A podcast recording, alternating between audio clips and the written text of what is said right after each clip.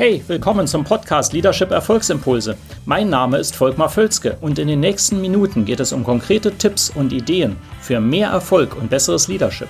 Noch eine Anmerkung. Ich bezeichne im Folgenden die Episode manchmal als Video. Das kommt daher, dass ich sie zuerst als YouTube-Video produziert hatte. Ersetzen Sie gedanklich einfach Video durch Podcast und los geht's. Und worin werden Sie heute besser? Denn das ist ein Aspekt, der von vielen immer wieder vergessen wird. Wir machen unsere tägliche Arbeit, wir sind busy, wir sind beschäftigt, wir rennen Problemen hinterher, vielleicht haben wir auch etwas Zeit und nehmen uns etwas Zeit für strategische Arbeiten. Nichtsdestotrotz, was in vielen Unternehmen und bei vielen Personen genau der wunde Punkt ist, ist die Frage zu beantworten, worin werden Sie heute besser? Nehmen wir ein Beispiel.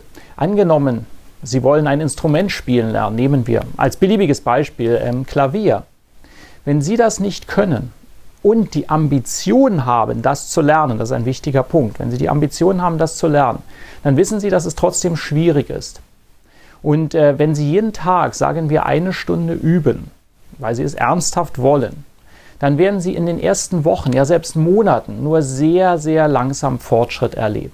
Es wird sehr mühsam vorangehen.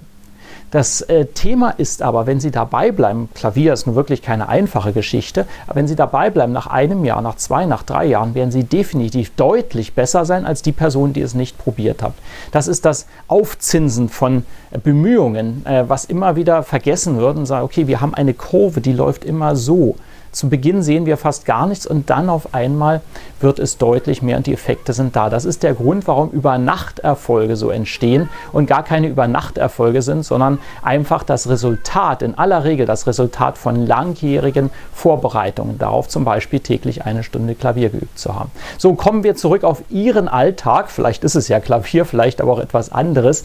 Und wie können Sie das anwenden, gerade wenn Sie in einer, in einer beruflichen Situation als Geschäftsführer, als Teamleiter oder eben auch als Teammitglied in einer Organisation? Ganz einfach, ich gebe Ihnen drei konkrete Tipps an die Hand, sozusagen als Hausaufgabe, als Empfehlung, was Sie tun können. Erstens, werden Sie sich klar darüber und schreiben Sie auf, notieren Sie, worin Sie heute, und zwar am heutigen Tag, besser werden wollen. Das kann eine Kleinigkeit sein, das kann etwas ganz Einfaches sein, es kann auch etwas Größeres sein. Nehmen Sie sich für jeden Tag und so auch heute, fangen Sie jetzt gleich mit diesem Video an, überlegen Sie sich eine Sache, in der Sie heute besser werden wollen.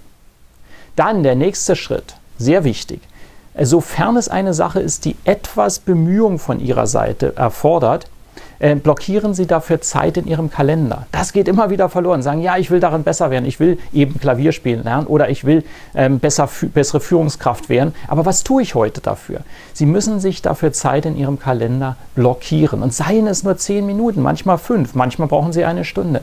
Nehmen Sie sich die Zeit, tun Sie sie in Ihren Kalender, sie ist blockiert und da fangen Sie an, tun Sie einen Reminder in einen Alarm, dass Sie daran erinnert werden, dort zu beginnen. Ganz wichtig.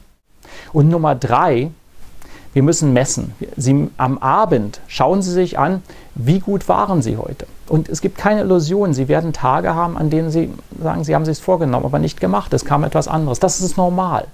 Nur versuchen Sie, wenn Sie abends messen, immer auch einen Fortschritt berichten zu können. Und Sie werden die Ambitionen dann haben. In dem Moment, wo Sie schon wissen, ja, abends schaue ich mir das an. Und wenn Sie fünf Tage hintereinander sich das vorgenommen haben, aber nichts getan, dann werden Sie selber mehr Drang verspüren, in Zukunft etwas zu tun.